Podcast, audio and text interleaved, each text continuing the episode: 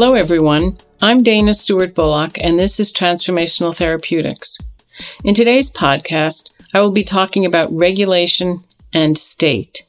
Not the kind of state as in United States, but the state of our being. I will, of course, first define it and then talk about how to go about seeing ourselves and the state we are in in any given moment.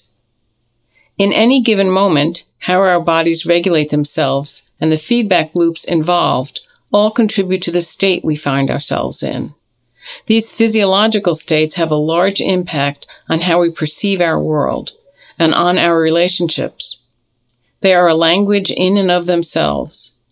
This language, though oftentimes unconscious, has a huge impact on us and everybody around us. So welcome to another way to see language. Hi, Dana. Hi, Rebecca. How are you? I'm good. How are you? I'm good.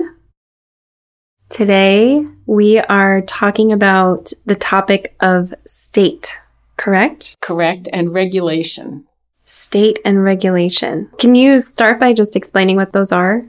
Well, again, I'd like to define the word state. The word state comes from a shortening of the word estate, partly from the Latin word for status, which means the manner of standing or the condition that you're in. So I'm going to use it in that manner. It could be an emotional state that one is in, a physical state one is in, a neurological state. It applies across the board. But it's a mood or a state that you find yourself in. Can you give an example? Well, the first example that comes to mind is I've been reading Fiona Hill's book, and she talks about sitting, uh, waiting to be interviewed for a university position. And she gets up when she's called into the room to be interviewed, and either one of the girls sitting next to her, on purpose or not, her foot was out, and so Fiona Hill fell flat on her face and hit her nose on the door sill. And she talks about feeling so humiliated and embarrassed. Those are two states, or one state in her case, that are a result of circumstances she found herself in. So, embarrassment is a state, shame is a state, joy is a state. We all know what they are in our bodies, so that each state we have has a physiological corollary in your physical form. What you're saying is that each of these emotional states we find ourselves in also have a physiological state that's linked with it? Yes. That it changes our body internally? Yes. Can you explain more and talk about that? So, any emotion that we have, any emotional state that we find ourselves in, is manifested not only in our brain, but also in our physical form. And it's manifested in posture, it's manifested in the ability to move or not move. So, for instance, if you're embarrassed and, your and your cheeks get red, embarrassment is a state, and red cheeks go along with it. Mm-hmm. That's just one example. If somebody humiliates you, and, th- and this is across the board in mammals, I mean, you've seen it in, a, in dogs. If you feel humiliated, you sort of collapse. Your posture, your shoulders droop, your whole body sort of collapses, and that's an indication of the state that you're in, the emotional state. I, I think this subject is so important because it feels like in our culture, we tend to separate out everything. When you go to the doctor, they tell you to go to the foot doctor, you go to the lung doctor, you know, obviously more professional terms than that, but we're dissected. So I feel like we may also separate our emotions from our physical body. But just you pointing out red cheeks with embarrassment, okay, well, yeah, I can, I can understand that, but I think it's, it's really important to discuss even more. Well, I think it's important to really understand that there is no state that is not also in your physical body. That because of the kinds of feedback loops we have between our physical form and our brains and our regulatory mechanisms, every feeling state that we have or are in is manifested in our bodies. There is no separation, there cannot be. I feel like a lot of us don't realize that. So, how does being aware of this like, what does that offer us? Well, many of the states that cause a physical reaction in our bodies originate early in childhood. Many of the emotions and feeling states are wired into us early in childhood. We oftentimes aren't aware that that's where they're coming from. And oftentimes, the state that our body assumes, like collapse if we're ashamed or humiliated, are states that originated, as I said, in childhood, but we're not aware of it. And the reason that happens is because a current situation brings up feelings that are unresolved from childhood. And those feelings manifest in a state or a posture and we don't realize we associate them with what's happening in the present, but they may actually have been wired into us early on. So each state that we find ourselves in has a time associated with it, and that time is from an earlier time. It may be from the present time also, however, it also comes from the past. Right. So I can resonate with that if I'm having an argument with my husband or if my husband says something and I react and then I look back and say, why did I react that way to such a little thing? Like that wasn't really warranted. And then I dig a little deeper. It's because some part of me, some, some unresolved part of me kind of flared up from childhood. Is that what you're saying? That's exactly what I'm saying. And that unresolved part of you that flares up has a time associated with it. And by that I mean there's an age so that when you're in that flare up with your husband, you are not the present day age. You're the five year old or the 10 year old that is responding to your husband. And that's why it carries such a force to it.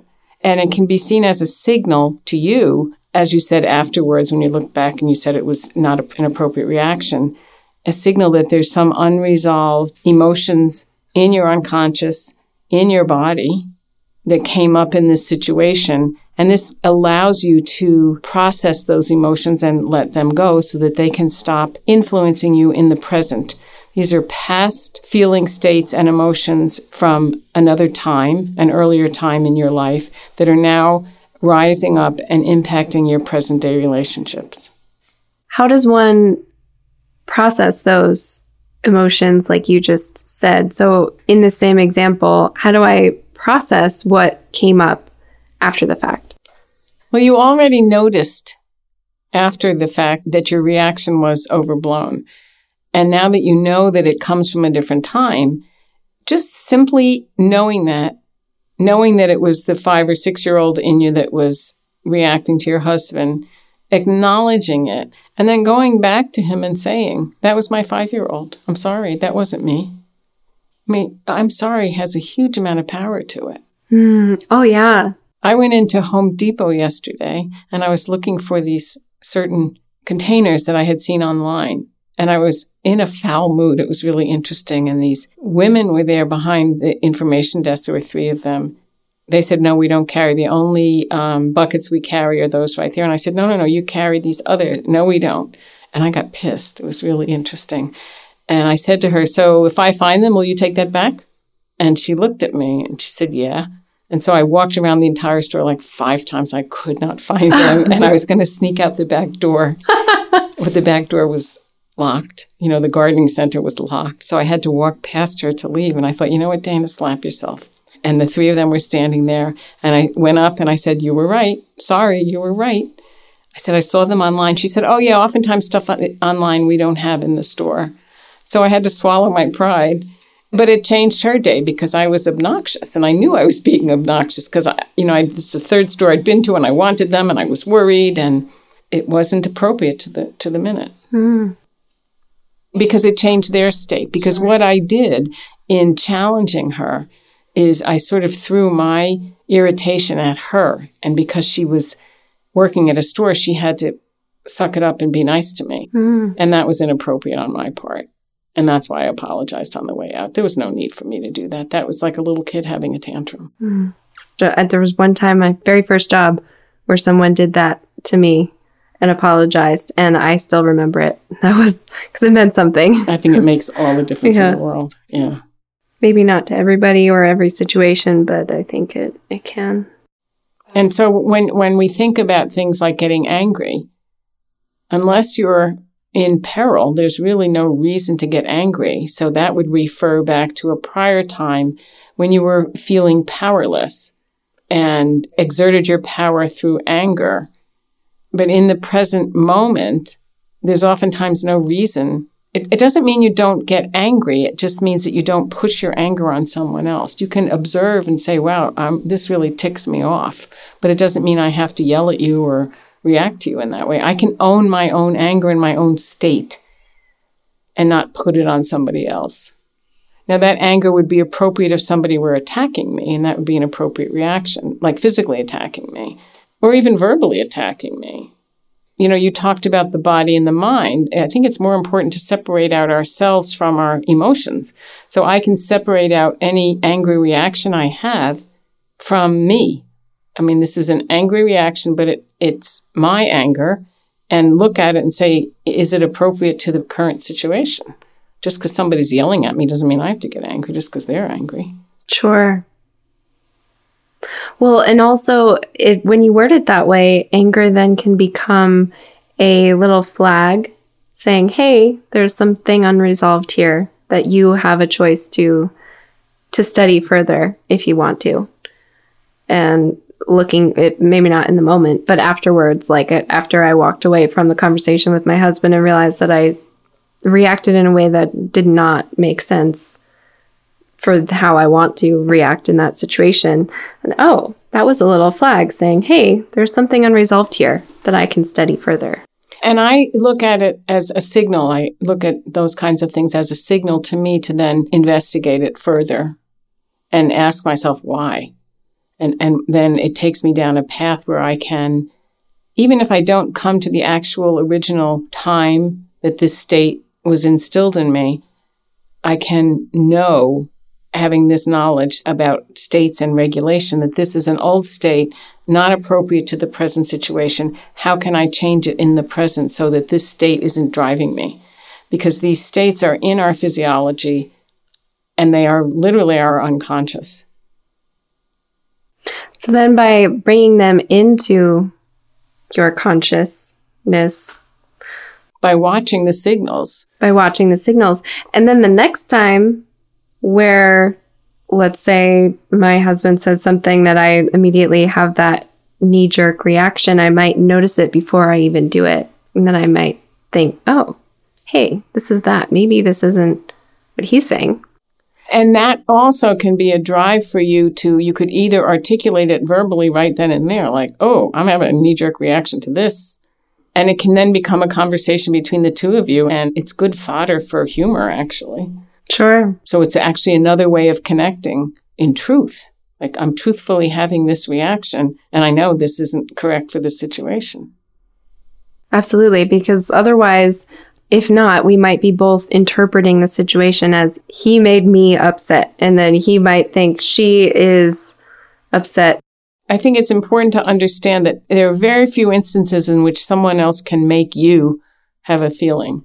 Your feelings are a choice. And they're often a choice that is influenced by what happened to you historically. But you cannot make someone feel something any more than you can make someone love you. Even though we all may try that in our lives, it really doesn't work. 100%. And the point of owning your own feeling states and hopefully having another person own their feeling states, you then can meet on another common ground where those two feeling states are not influencing your interaction. We're just acknowledging. I like to talk a lot about emotional honesty, and I think so many of us are not emotionally honest. And just being honest by saying what you're feeling. I feel humiliated. I mean, there's something about that honesty that just deflates everything around. Uh, I found. Well, especially the way you just said it. I feel this, not you made me feel. Exactly. Because that changes everything. Because when we acknowledge, when we learn, because so many of us don't even know this, that another person cannot make us feel any which way is a profound thing to discover.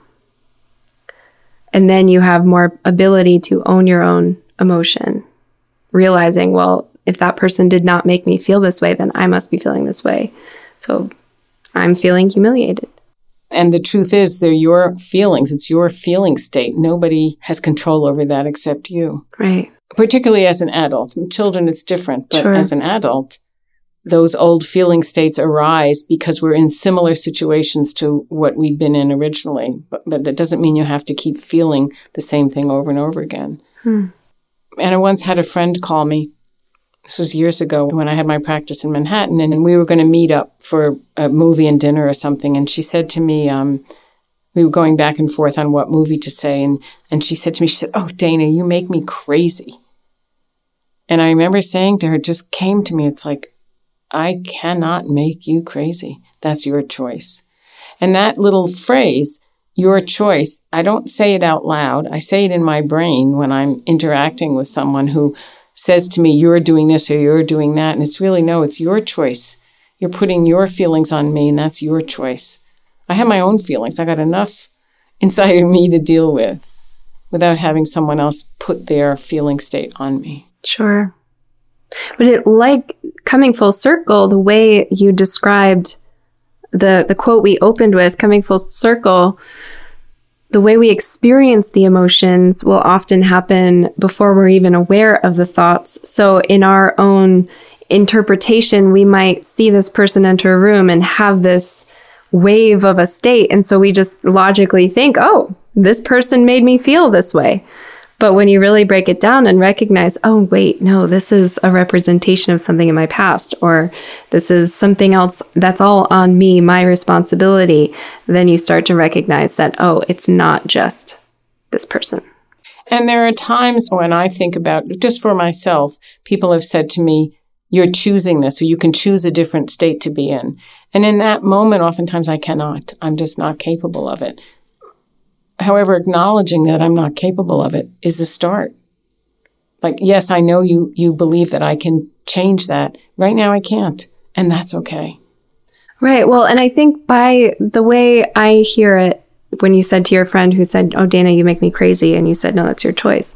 To her in that moment, she might have felt this uncontrollable craziness that she really did not know that she had a choice to not feel.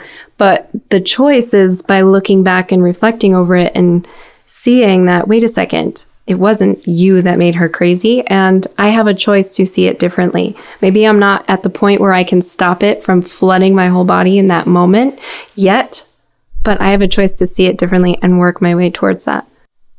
As you say that, I think it's really important to understand. I did not say to her, That's your choice.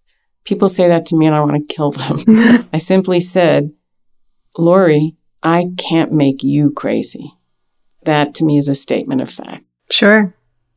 And that's less likely to bring up the reaction and the resistance. I cannot make you crazy.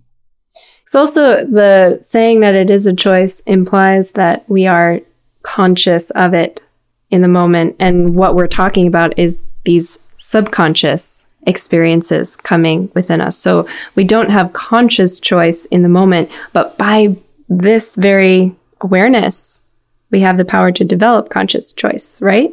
Yes, and saying you have a choice when in reality you don't is a judgment call. So saying I can't make you crazy is very different from saying you're choosing to be crazy. And that in the language in and of itself is an, an important differentiation. Hmm. So, how can transformational therapeutics help us kind of untangle this subconscious concept of state? Well, again, I'll, refer back to the whole podcast we did on power and skill. And to me, this is this is a development of a skill over time and practice in understanding what forces actually drive us. And I use the word force to describe unconscious feeling states that drive us. Having first starting to have the skill of noticing that this is happening, I tend to see the emotions and the emotional states as teachers. It's like, oh, there's another teacher. I don't have to like it. it's like hmm. physics. I don't like this at all. However, it's there to teach me about myself. And I can see it just knowing that that's how the physiology works. I can see it more symbolically. And by that, I mean the symbolism is in this instance, I am symbolically a five year old right now. and a five year old acts that way. Oh, that's interesting. And just put that information in my inbox and know that there are feeling states that are unconscious in me that are popping up. So I see these different states as teachers. For instance, in, in our culture, and, and I talked about regulation and being able to regulate the state we're in. In our culture, we do a lot of things compulsively. And doing something compulsively means you are not regulated. You're, doing it without choice. You're compelled to do something. For instance, to eat compulsively, or to starve yourself compulsively, or to be chronically angry. And if you're compulsive about something, you don't have a skill in the face of that compulsion. And those compulsions are oftentimes feeling states that are driving you, driving one to eat or be angry or be depressed or whatever. And so just being aware of it, that these are some really primitive emotional drives and old emotional patterns that drive all of us. How do you develop that awareness?